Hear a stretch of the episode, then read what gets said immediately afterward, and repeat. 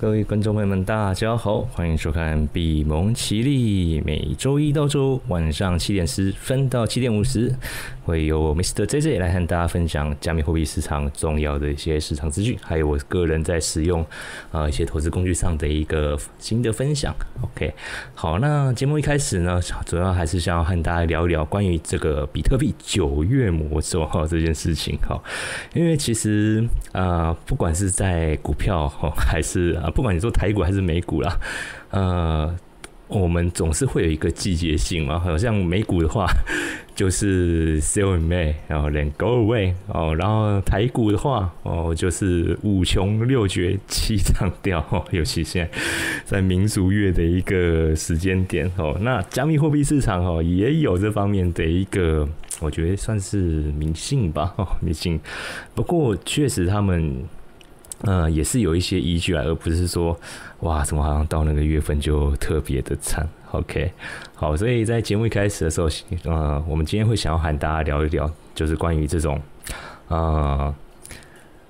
魔咒月份哦，魔咒月份到底对我们的一个投资上哦，在我们投资上或者加密货币的买卖上，会有一些什么样影响哦，会有一些什么样影响？OK，那当然今天主要我还是想要把重心 focus 在就是。啊，因为现在加密货币它就是在一个熊市的一个谷底低点了嘛，哦，那我们可以用一些什么样的一个工具，可以去做一些懒人投资哦，或者说佛系投资。OK，好，那也和我们的听众朋友、观众朋友们打声招呼哈。好啊，好，那我们的节目准备正式开始，那和我们的听众朋友和观众朋友们打声招呼，嗨，大陆洋洋晚安。然后，然后我忽然发现一件事，就是之前 莫维大家一直在跟我说这些这些找这些找，我在想说，嗯，为什么会是这些找啊？我在想，后来想到。可能是我这一个虚拟背景，虚拟背景是白天的一个背景，所以他觉得说，哎，我在的一个场景是不是在白天？OK，好，但是现在其实我这个背景是虚拟哈。其实你看我如果动动作再快一点，有没有？你会看到我的那个图像有没有会出现一些 模糊掉那个状态哈？因为我这边的一个环境背景不像教授他的那边那么的一个。呃，好看啊！我觉得我的背景不够上相哦，maybe 之后我可能再多拨一点预算吧，把我这个背景弄漂亮一点，让大家看一下。哎，我在是，我是在什么样的一个环境来和大家做这个直播分享？OK，好，那呃，整个节目内容哦，如果说大家觉得这对你的那呃，最对你在做加密货币买卖或投资上是有帮助的话，哦，欢迎帮我们做呃按赞或按及订阅，同时可以帮我们做一个分享，这对我们的一个节目是最大最大的。的一个支持哦，那每个礼拜一到礼拜五晚上 这个时间点哦，应该是我们可以 Happy Hour 的时间。那当然也很感谢大家哦，你们可能是一边在坝里面，一边在看我直播，然后手中海宁哥还是那个某某度哈，好不多讲了哦，因为我怕再讲下去可能要被 ban 掉。好，那也欢迎大家可以加入我的这个赖好友群哦，赖好友群加入方式。节目资讯栏聊天室置顶。那如果现在你是收听 Pockets 的话，可以在赖的那个首页搜寻“闭蒙奇力”啊，就我们的节目名称，就可以进入到我们的群组。呃，那当然群组的管理，我这边会很认真的去管理哦，我这边会会去很认真的管理，当然我也会在整个群组里面去分享哦，我认为对大家是有帮助的一个资讯。但我这边还是要提醒各位观众粉丝们，呃。那些诈骗啊，跟蟑螂一样，打都打不死啊！我不知道他们下次会用什么样的一个方式哦，再来跟大家啊去做一些，反正我觉得这个是很不应该的行为啊，但是。呃，大家记得一点，天下没有白吃的午餐哦，天下没有白吃午餐哦。前一阵子，我相信应该也有一些我们观众朋友发现到，诶，我们的群组里面有一些在那边送什么 U B 呀，然后可能就是说啊，中国大陆禁止加密货币，然后大家不要了的，不炫，加密货币是一个网络市场，诶，开玩笑，你中国不能做，不代表不代表你们你你在其他地域不做不能做，而且可以翻墙，开什么玩笑哦，所以。就在就在就在那边要你做一些免费送币这件事情，我跟各位讲，这个都不要理他，因为他你看他丢一个链接出来，哦，那千万千万都不要去点点点他，哦，那甚至未来我相信一定会有更狠的，可能就会 copy 我的头像，然后在我的那个群组里面去发一些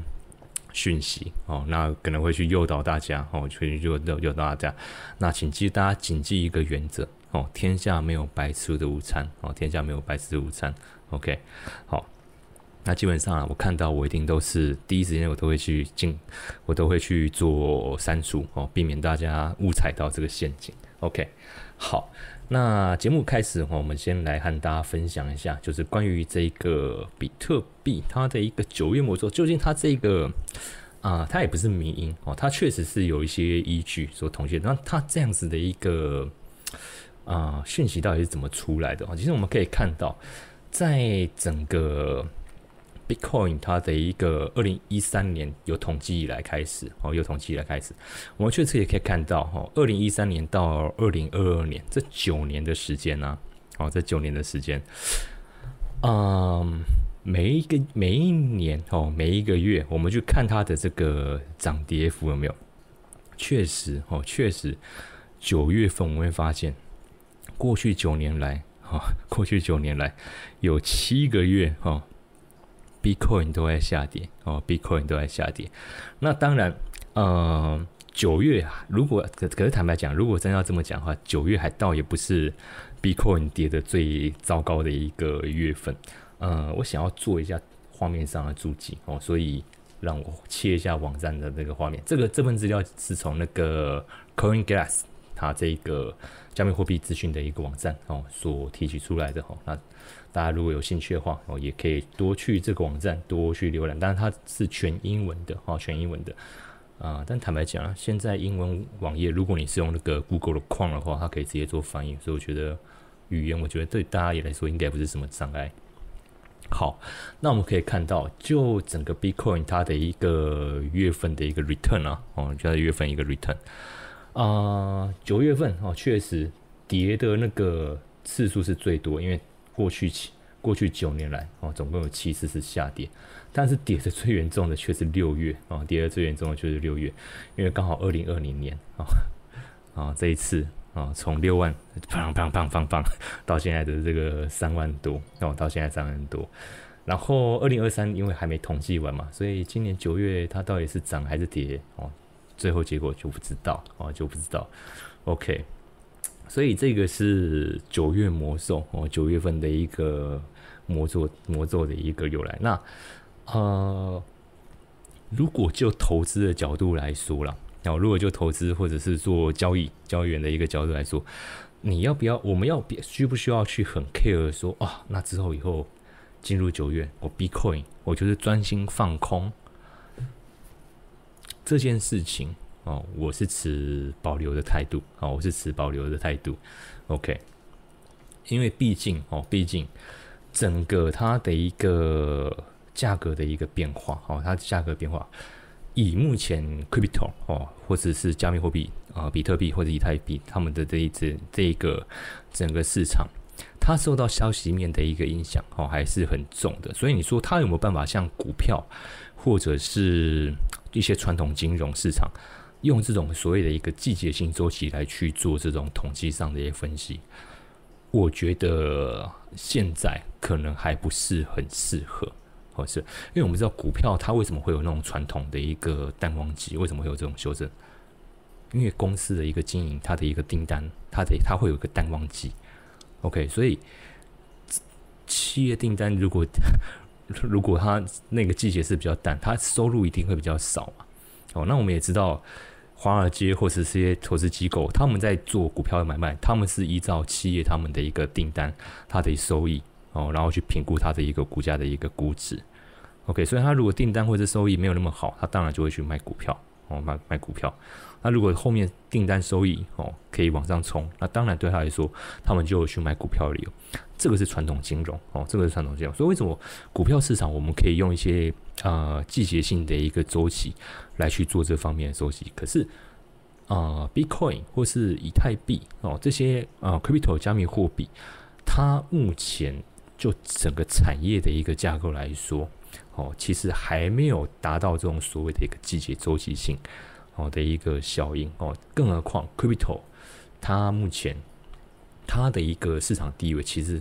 顶多哦，顶多未来大概就是被呃当做另外一种数位通货哦，另外一种数位通货。那这样子又跟股票它的一个呃季节性又不太一样哦，又不太一样了。OK，所以我是觉得哦，各位这一份资料哦，这份资料 OK 啊，当做民音 来看看就好，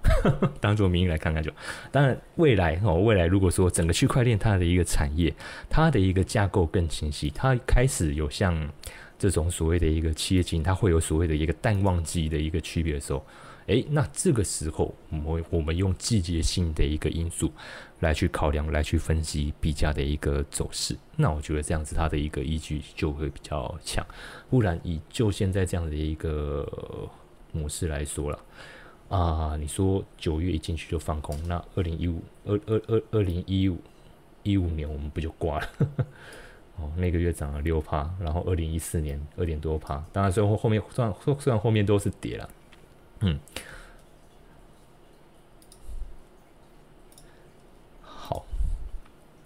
那呃，延续这个议题哦，延续这个议题。那九月份哦，九月份有没有一些啊市场面的资讯可以去破除它的一个魔咒？因为我说现在坦白讲，加密货币它还是在跟的市场资，它还是以市场资讯为主导哦，以市场资讯为去主导哦，所以这一个哦，我就借用聚分网这一篇。那这一位他这一位是那个呃加密货币的一个算是资深分析师啊，哦叫什么叫什么名字呢？叫做 Thor 雷神哎，我天哪！哦不是啊，哦资名字是一样，但是那个后面姓氏姓氏不同，因为雷神是那个欧丁神嘛。我们如果有有看那个 Marvel 电影哦，他这位是那个呃不同的姓氏哦，不同的姓氏哦。好。那当然，他有几个观点哦，他提出来。那我觉得有几个观点我是蛮认同的，所以我也来在节目中和大家去做这部分的一个分享。好，那画面上哈，我们中中间可能会写广告了，那大家就不用太在意。OK，那当然，如果你是收听 Podcast 的同的听众朋友的话，啊，你当然看不到画面，但我还是强烈建议，呃，有机会哦，你的一个收听环境、收看环境允许的话。欢迎来到 YouTube 哦，欢迎来到 YouTube 啊！如果能够跟播哦，我会很高兴，我会很高兴哦。因为当然，我们做直播当然还是希望观众越多越好哦，越多越好。虽然说我不像古怪教授那么那么有表演欲望，OK。当然，我这个直播岛都会有回放档的一个留存，OK。当然，你来直播的话。我是有开放聊天室，你可以去跟我做一些比较即时性的一个互动哦，不用说哎，你在看回放档，然后在留言区提问哦，那我我也不知道你会不会再去看 看我给你的一个回复哦，所以能跟直播，我觉得大家有空可以多上来直播哦，来多跟我们聊一聊，来多多做一些互动。好，那我们先回到这位索尔先生 他的一个。呃，他的一个观点哦，他大概提出五个观点，他认为说，九月份比特币它今今年九月份哦，比特币它应该不至于像往年那么悲惨哦，都走一个收跌的一个走势。主要因为第一个就是他觉得说，诶，现在这个比特币现货的一个 ETF 哦，现在比特币 ETF 正在走一个审查的一个阶段哦，正在走一个审查阶段。那当然。我从上礼拜到一直到这礼拜，我一直在我一直在讲啊，就是这件事情没那么快哦，这件事情没那么快。虽然说现在就整个市场环境的舆论啊，哦，还有一些呃美国本身的一些呃法律上的一个观点哦，认为说比特币现货 ETF 它通过的机会是蛮高的哦，但是我但是啊什么时候能成哦，什么时候能成这件事不一样。哦，当然，呃，他的观点哦，他的观点主要还是认为说，因为像这边哦，这边我觉得，呃，sorry，在这边哦，前面这边，好，这是他他提的啦，哦，他提的哦，就是反正他其实他也是认为现货 ETF 最后过关的可能性很大，而且明年过关的几率是最高的哦，因为。就这个彭博整理出来这个图哦，就它这些图，我们看一下，是这个，我好像要另外把它开出来。好，这个之前我有分享过，就是那个比特币行情爆发关键时间点的那一集哦。呃，接下来是十月份哦，就是审查期限哦，是十月份哦，十月份 SEC 会给出一个一个回应哦，会给出一个回应。但是你说十月他会不会说 yes？嗯，我认为是有困难，好，我认为是有困难，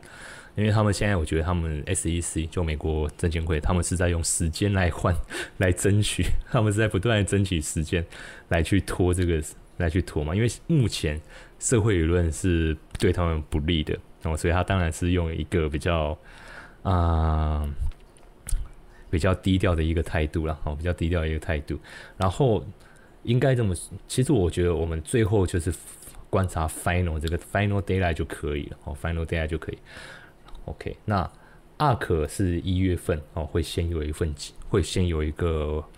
呃 final 的结果，就是就是。明年一月十号，哦，SEC 要正式回复阿可说，你这次送审，我要不要让你过？只剩下 yes or no 这个选择。好，然后像贝莱德还有这些 Bitwise 其他这些资产呃资产管理机构，他们所提出的申请是在三月十四到三月十九。OK，所以大概就是三月份哦，三月份 OK，哦，他要去给出这样子的一个回应哦，那。一月阿可如果能过的话了，哦，一月阿可如果能过，那基本上三月其他机构的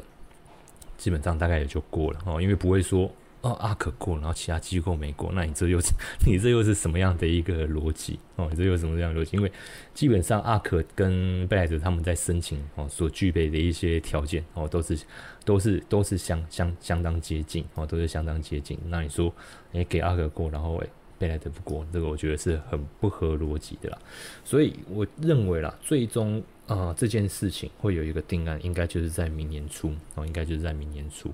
那至于中间十月、十一月这个，大概就是看看戏哦，大概就是看看戏就好。OK，好，那这是第一个论点，那也是我自己个人认为说啊，会是一个比较站得住脚的哦，会是比较站得住。那后面几个的话，后面几个的话算是呃，关于比较偏向区块链产业方面的哦，比较偏向区块链产业的这些应用，包含这个 Coinbase 哦，Coinbase 他们现在也在推出这个去中心化交易所哦的平台。Coinbase 大家知道，它本身其实大家知道吗？现在呃，我们在做这种加密货币的买卖啊，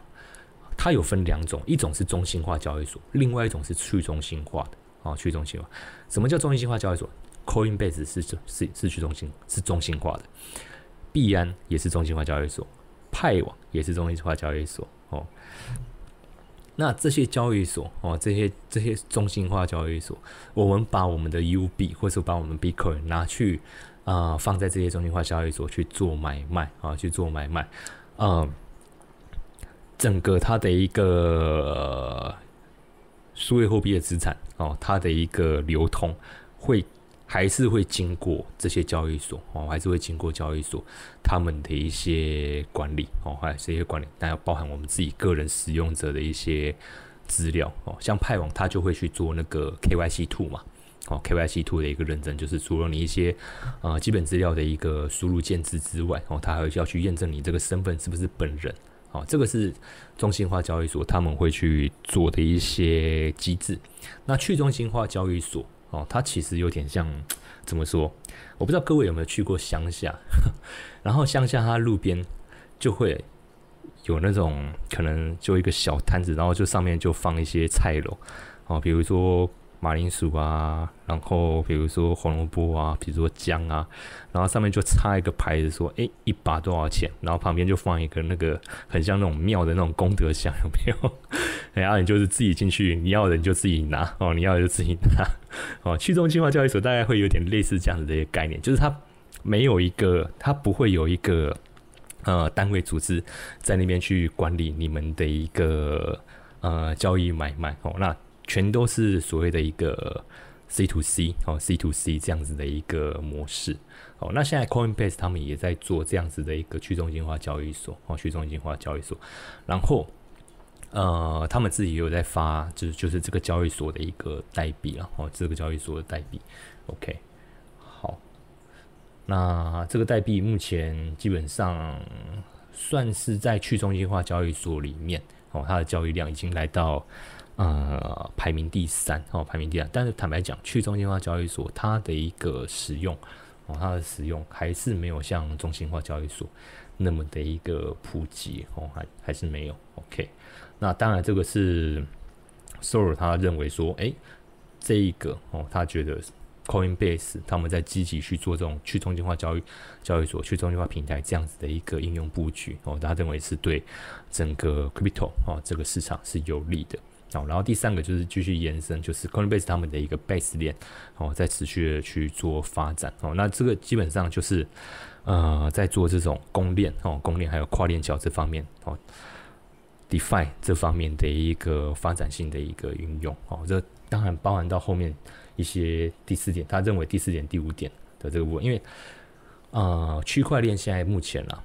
呃，比较火红的哦，比较火红的应用，除了我们在做这种呃扣银啊，比如说比特币啊、以太币这种买卖之外，然后另外一个比较另外一块目前比较红的是 DeFi 哦，DeFi 借贷啊，DeFi 借贷哦，就是去中心化金融借贷，就是我去质押我的那个以太币的 Coin 哦，我去质押我的以太币的 Coin。哦，然后呢，或是我去质押我的一些 coin，然后去借以太币出来，好，去借以太币出来，然后去做我要做的应用。好，那提供以太币的那个人，他就可以去收到我的利息，类似这样子的一个一个机制。这个是呃近期哦，近期比较火红，当然也不是最近才开始哦，他已经走一段时间了哦，只是说之前 NFT 的那个声量实在是太强，所以把它盖过哦，把它盖过掉。那现在。NFT 没什么要玩了嘛？你看那个无聊猿，那个价格跌成这样子哦。但但是 DeFi 这一块，好，DeFi 借贷这一块现在还是很热哦，还是很热。OK，所以这方面的一个，不管是网络应用还是平台应用，有这个方面的一个发展出来哦，对这方面的一个产业哦，它都是一个加分的一个效果。好，然后再来就是呃。第四点，他认为说，就是目前有一些全球性的一个区块链产业的活动正在进行。坦白讲，区块链现在这个产业，你说它要是它是属于偏金融的，我觉得它更偏向于是资讯工程这一块哦，资讯工程这一块。OK，所以你看到这些什么区块链的活动，包含九月四号上礼拜，诶，上礼拜开，诶，礼拜这礼拜初开始到十号，韩国这个区块链周有没有？还有这个。Permissionless 哦，Permissionless 德国德州美国德州这个去中心化中心的一个金融峰会哦，还有这个接下来下礼拜哦，下礼拜这个 Token 二零四九在新加坡办的这些，其实这些这些会议啊，你呃，如果各位有去参加的话哦，我之后我应该我也会我希我希望我也能够找个时间去参加一下哦，至少新加坡，我想我想我想去去新加坡一下，我想要去新加坡看看。好，这些会议哦，与其说你说它像是金融嘉年华会，我倒觉得它有一大半的成分会比较像是 Apple 或者是 Google 他们的那种开发者大会哦，因为现在坦白讲，区块链平台哦，区块链这一个整个生态、整个网络哦，大家还是把专注力 focus 在这些应用。哦，应用上的一个开发，哦，应用上的一个开发，所以你去参加这方面的活动，哦，大部分你会遇到很多都是属于那种资讯工程背景，哦，资讯工程背景的这些工程师。坦白讲，以太坊的开发人，他就是他他他就是这这方面的一个背景啊，哦，对不对？OK，好，那当然这些活动，当然确实啦，哈，如果说有一些，嗯。破坏式创新，这个借用阿克女股神的一个说法，破坏式创新的一个应用，如果被提出来的话，哦，那确实是对产业是有帮助哦。但是我觉得，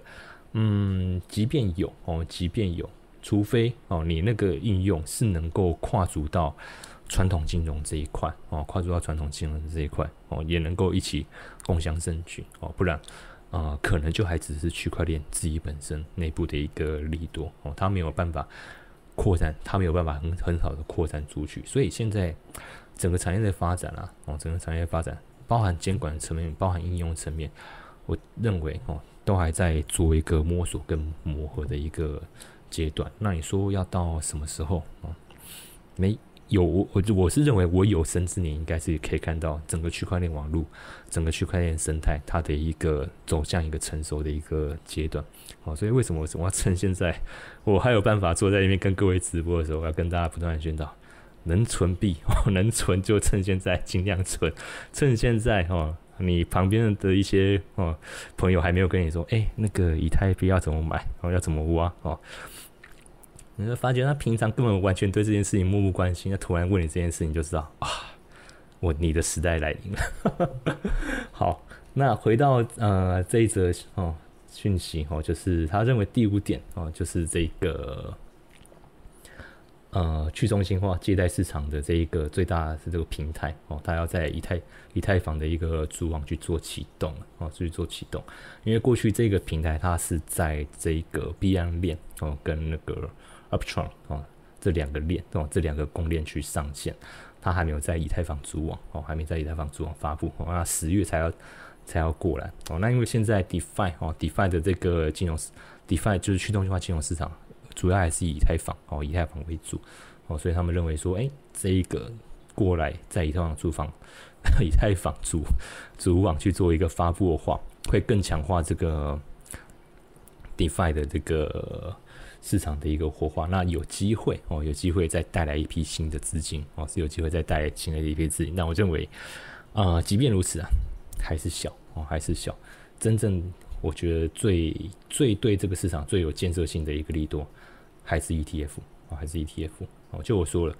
呃，你自己关起门来，你自己圈内的人玩的很高兴没有用，你一定要是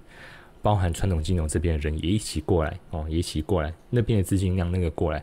才会对这个产业的一个发展是属于一个比较健康的哦，比较健康。OK，所以这个是 Zero 哦，这位资资深分析师他的一个观点，就是他认为，哎。就这几个事件，那我就这几个事件，今年九月，哎，比特币搞不好有机会成为啊，在为那个比特币魔咒打破的一个怎么说，就是打破魔咒的一个机会啦。OK，好，嗯，好，但是坦白讲，我没有那么 care，我没有那么 care 魔咒会不会被打破。OK，嗯。好那那哎，J J，你没有那么 care 魔咒打破，那这一期为什么要为什么要讲这件事情？哦，因为我我想要，因为我想要告诉大家的事情是，我希望大家跟我一样哦，不要被这件事情给牵着鼻子走。哎，因为我怕的是说，我今天决定要去做一件事情，然后呢，被一个，然后结果却被一个外围的一个杂讯干扰。去阻碍哦，我想要做这件事情的一个决心哦，那我觉得这件事情是蛮可惜的哦。那因为毕竟，我觉我相信大部分观众朋友做传统金融、做股票这方面都熟了啦，所以一看到嗯相类似的这种词或者是一些资讯的时候哦，一定会有所迟疑哦。因为我就前面我就说嘛，股票市场它确实有所谓一个淡旺季，但是。加密货币还没有啊，Crypto 没有，没有这件事情啊，我没有这件事情啊，哦，所以你去讨论说它的那种什么月份的一个魔咒，我觉得，嗯，对我们来说意义不大哦，意义不大。我觉得我们现在还基本上就还是去就事论事就好，事是市场市场的事哦，然后第二个事是 我们要做什么事情的事哦，我们就就事论事哦，就事论事，因为。比特币哦，比特币它接下来能够支撑它的一个基本面，就是看哦，就是看现货 ETF 会不会进，会不会过传统市场的资金能不能大量融入？哦，因为这件事情能成，我觉得对于加密货币跟传统金融的一个结合哦，会是一个转捩点。哦，因为过坦白讲啊，过去都是币圈自己玩自己的，哎啊，华尔街那边就是有闲钱，哎，我才拨一些过来。到你 Crypto 这边来去做加减做一些操作，但是有了这个现货 ETF 以后，哦，那就很不一样。哦。菲莱德资产管理公司这么大的一个规模，他发一个 ETF，他不会闲闲没事做，只是我就是为了一个头衔，这不可能啊！他一定是为了圈钱才来发这个 ETF 啊。哦，那它底下九点五亿的这个九点五兆不是九点五亿，九点五兆的美元的一个管理资产，那底下的业务肯定是拼命的去说服他的客户，哎，这个比特币我们的 ETF 现在过了，那接下来哦，产业上的一个应用，我们一定会很积极的去 push 它，你要不要买？哦，我相信贝莱德他或者阿格这些机构推 ETF。接下来的目的一定是为了去圈这些钱啊，要不然他没事去弄这个干什么？对不对？好，OK，所以现在我觉得这个时间点啊，对我们来说，啊，趁还没有太多的杂讯哦，趁还没有太多的那个，应该说趁市场还没有进入过热的一个状况，现在的那个币价它的一个波动，我觉得也相对来说没有变化，起伏没有那么大。OK，那这个就是我们去操作的一个，应该说去存的一个存币的一个很好的一个机会了。哦，那其实这个礼拜我一直都在跟大家分享，就是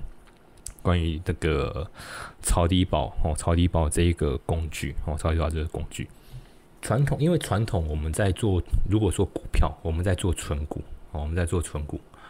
啊，比如说台积电好了。哦，台积电好，我不知道各位现在有没有在存台积电了。哦，存台积电，大家大家会怎么存？是不是可能就是啊？如果有养成习惯，可能就是定期定额，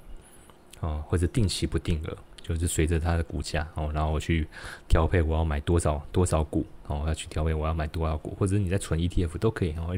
随便都可以，反正就是你心仪的标的哦，金融股也可以。哦，就是定期定额去做这件事情嘛，哦，那像如果是基金的话，有些基金它就会让你去设定说，哎，你一个月固定它会存多少，它就会自动去帮你扣款，那你钱就是放在那个地方，哦，钱放就放在那个地方，OK，嗯，好，那我钱放在那个地方，好，就以基金来说，好，我钱放在那个地方，各位，我如果一笔钱，我可能啊不要太多，我可能就三啊十万好了。因为三万你做存股，我觉得也怪怪的。好，十万你说我要定期定额去扣，然后我要去做存股好了。嗯，好，那十万块，如果时间还没到，我是不是那笔资金我就卡在那边，卡在那边动不了？它不会有任何的收益哦，它不会有任何的收益。OK，好，但是呃，我这礼拜一直跟大家分享的这个超低保哦，这个超低保它的资金哦，它不会说一直就让你卡在那个地方。然后中间你什么事情啊都没有办法去做，然后就也没有任何的一个收益。OK，好，因为它的概念基本上哦同，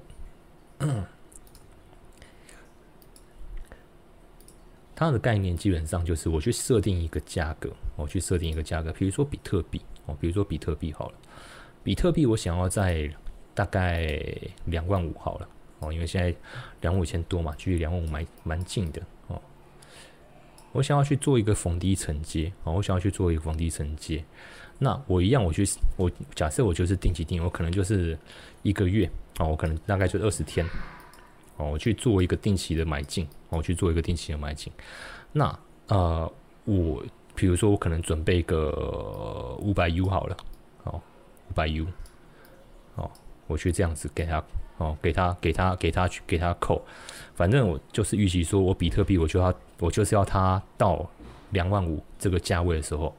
我就要用这五百 U 去做买进，啊，去做买进。好，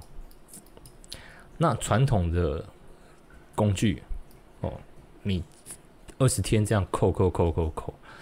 但是，但是。这二十天的一个过程中，你不会有任何的一个收益哦，不会有任何收益。这个是传统工具，但是如果是派往这个草地宝的话，哦，派往这个草地宝的话，我如果说我用这个，呃，我在交易嘛，然后在理财这个地方有没有？然后去选这个超低保，哦，去选这个超低保。它右边这边有一个参考，最高年化是五十三点九哦，啊，这个是真的就是参考就好，哦，参考就好，因为不见得，哦，不见得能到。我们还是我觉得我们做这种呃投资买卖，我觉得我我自己个人我还是喜欢比较务实一点的哦。比如说我就是要做比特币，哦，然后买币价格哦两万五，哦，我就是要用两万五去买这个比特币，好，然后它这边有一个插头上面，我去点开来，好，去点开来，好，那我刚才说，我决定我要我二我每二十天我要去做这件事情嘛，哦，因为我可能二十天我才会准备足够的这个 UB 让我去做这些事情。好，那我们可以看到，它在这个地方，它就有一个每二十天这个地方结算周期二十天这个地方，然后价格是多少？两万五，然后呢，它就会有年化收益二十九点九四四。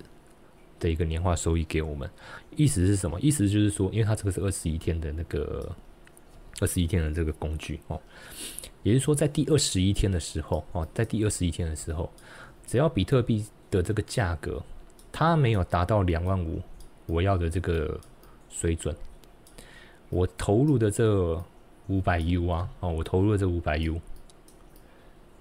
它就会提供二十九点九四的那个年化收益给我。因为他没有帮我买到我要的比特币，好，那传统的工具是没有买到就没有买到啊，没有买到就没有买到啊。然后啊，你你不是说你你要你要指定两万五吗？啊，价格又没到两万五，我干嘛要去帮你 帮帮帮你乱买哦？也没错啦，哦，但是就变成说我两百五就会两百 U 就卡在那边，就没有任何没有办法做任何事。任何事了嘛？但是像抄底宝这个工具哦，抄底宝这个工具，它如果没有办法以我们要的价格去帮我买到比特币的话，OK，它就会提供这个二十九点九四的这个年化收益给我们哦，以这两百 U 去计算，OK，那实际上是多少？我把它切换一下哦，比如说年化收益，我看改收益率好了，它收益率的话是一点七一哦，一点七一。好，不好意思，所以我不想用两，我不想用五百，我用一千，好吧？因为我发现五百有点难算啊，其实也还好，到时候按进去，它就会帮我算。我就点进来，我就继续点进来，好，然后直接点申购，我这个不用担心，这还还不会直接那个成。好，好，那我们这边看到就会发现说。我用一千 U 哦，我用一千 U，然后去等二十一天哦，去等二十一天，然后指定他说要帮我在两万五的价格买进比特币，哦，如果价格有到哦，第二十一天价格有到，他就会买进哦，他就会帮我买资金买进，但是如果价格没有买到的话，OK，那二十一天过后，我开我就可以拿到十七点一 U 的这个票息。哦，十七点一 U 的这个票息收益，就变成说我这一千 U 啊，不会卡，这二十一天不会卡在那边白等。好，那这个被大家发现我的余额不足，我把关起来。因为我最近跑去做合约交易了，所以这边这边那个账上的那个 U 币，哦，U 币就就比较少。好，嗯，好，所以就是二十一天过后，哦，二十一天过后。我会有两个结果，第一个，我会有以两万五哦，两万五成交的这个比特币哦，两万五价成交的比特币，那用一千 U 去买哦，那能买几枚就看，呃，就就就是那个价格去算。那第二个结果就是我没有比特币，但是我有十七点一 U 的这个收益。哦，那个票息收益，OK，好，所以这个是抄底宝哦，帮我们呃去做这种逢低承接，好逢低承。那我认为这个是很适合，如果说啊，我们这种在熊市哦，熊市末端在等行情的这个过程中，哦，我可能也不想做什么太积极交易，我只是单纯想要存币，我只是单纯想存币，那我又希望我的 U 币的一个运用效率更高一点。哦，那我觉得抄底宝就是一个很适合的一个工具。那啊，目前抄底宝它可以做的这个币种哦，它可以做的币种，我们看一下哈。呃，以派网这边的话还蛮多的，就是如果说你不是不不只是想做比特币或以太币的话，Sola、所以还有瑞波、爱达、BN。B N B 哦，这边也都可以做，那大家就自己去评估说你想要存什么币哦，连狗狗币都有哦，好存狗狗币，哈，那就看以后那个马斯克的 X 会不会会不会让狗狗币在上面流通了？那我觉得，与其去赌这件事情，我觉得纯比特币跟以太币还是比较实在一点哦，因为这两个目前它的一个应用层面还是比较广的哦，比较广的。OK，好，所以超低保它它的一些设定也蛮简单的，我们很快的来看一下整个设定的一个流程。如果是在派网这一个 App 里面的话，哦，派网这个 App 里面，当然你要先有账号嘛，然后然后你要你要存 UB 哦。哦，那先讲存 UB。我自己在派网这边存 UB 的话，因为我之前就有 UB 啦，所以我就是用快速，我就是用那个入币的方式，我就是用入币存那个存币的方充币的方式，那就是要到账户这边来，然后去点这个充币有没有？哦，然后去点这个 USDT，哦 USDT，哦，那就看你要用的是哪一条链，哦，你要用是哪一条链，哦，它有三个链可以给你选。哦，那这个是适合你手上已经有 UB，想要从其他钱包进来的的观众朋友，你可以用这个方式。那如果是完全的新新新新手，就是你完全刚开始进看，呃，刚开始要进入这个加密货币，哦，你想要开始做这件事情的话，哦，那一开始你就是先有买法币买币。那派网这边它法币买币的话，它有三个哦，有三个，OK。第一个是 iPass 哦，iPass Money 这个地方，好，然后 Sorry 好，然后第二第二个是第三方哦，第二个是第三方啊，第二个是第三方，好，那第三方的话，这些都是算海外海外的这个第三方平台，所以你在使用这些这些第三方平台，你可能那个第三方平台那边可能还要稍微再注册一下账号。账号它才会让你去使用哦，它才会让你去使用。OK，然后第三个就是跨行转账哦，跨行转账那 OK，欧元 OK，哦，三种方式哦，三种方式可以可以入境，可以可以可以进来。就是如果你想要用比较省事的方式啦，你就直接在派网这边直接。哦，直接这种用这种法币买币就可以了。好，那这个是入门的时候，哦，入门呃刚进来的时候，然后开始进场的时候，哦，会需要做的事情。但是我相信各位在未来的某个时间点，哦，你还是会想要把你的收益转化成法币，哦，要不然你做这件事情啊，除非你就是要等待某一天，哦，以太币跟比特币它可以成为一个呃普普普遍性全球流通的一个。的一个通货哦，就是可以用比特币跟以太币哦，任何地方可以去买卖东西、买东西之类的哦，这样子的一个模式。OK，那也是另外一个，也是一种。但是如果说你未来有打算要把你的加密货币换回法币的话，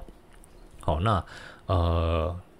各位有空的时候，你可能还要再去找个时间去弄一个，看是 S 哦，就王牌交易所 S 一或者是币托哦，币托。哦，那我自己是用 S 了。哦，那这个交易所就是它可以直接让我们用那个加密货币换成台币，好，然后进我台币的那个账号，哦，进我台币的那个银行账号。哦，那我记得前呃上礼拜吧，上礼拜我跟各位说，呃，一旦你把加密货币换回法币，哦，换回法币，不管你是换台币还是换外币，哦，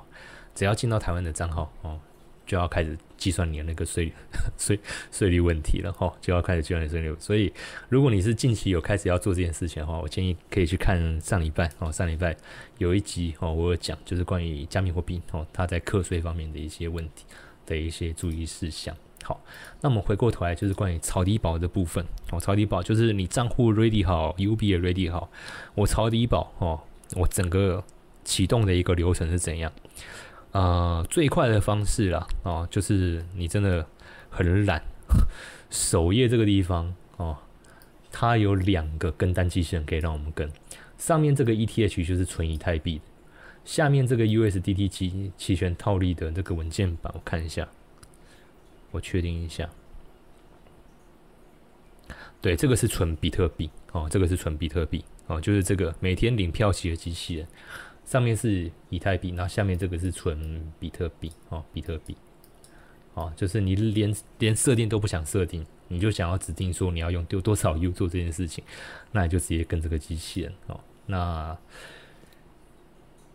这个机器人目前它这样跟单人数还蛮多啊，一万一个以太币这个大概一万三，然后比特币这个大概三千多哦，然后跟单金额大概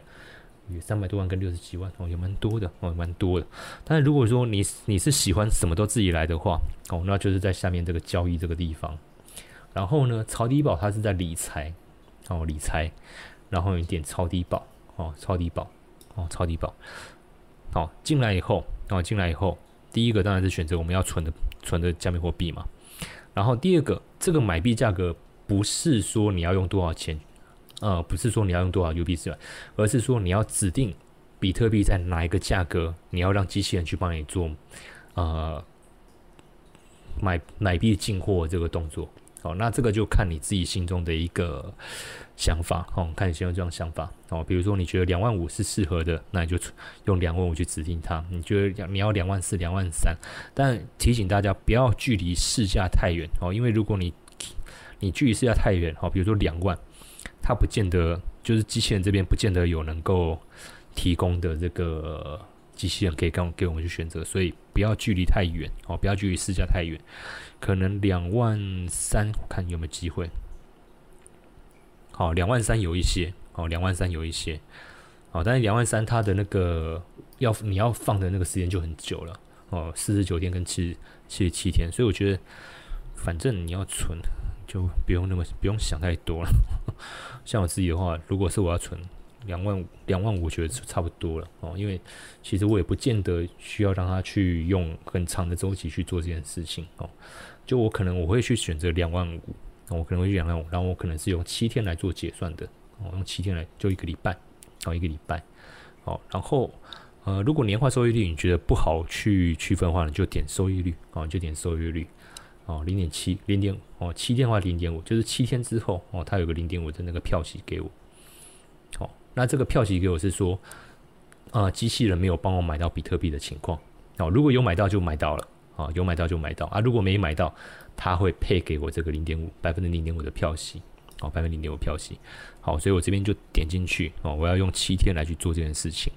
然后申购的部分哦，我就看说，诶，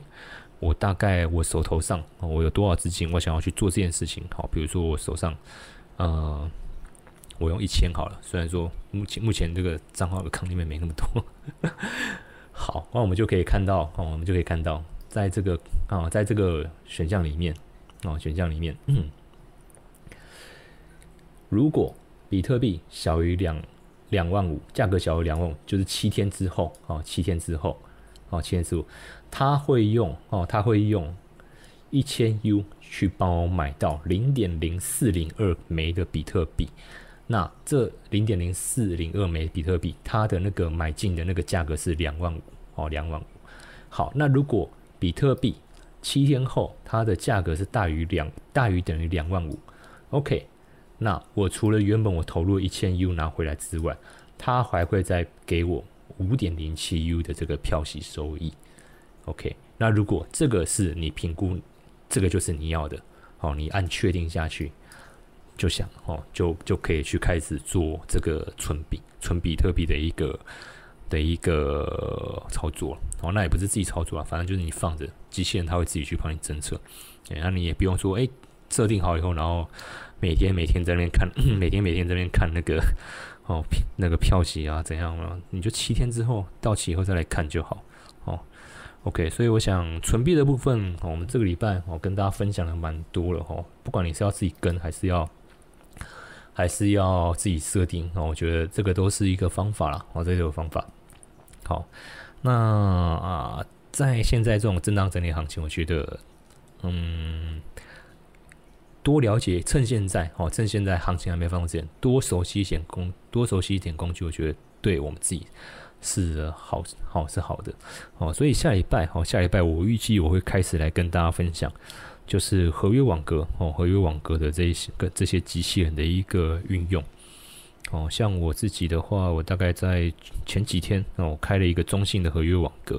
哦，中性合约网格，目前来看，目前来说表现还算不错哦，因为我觉得天地单它反正它就是一个龙腾的，反正我就是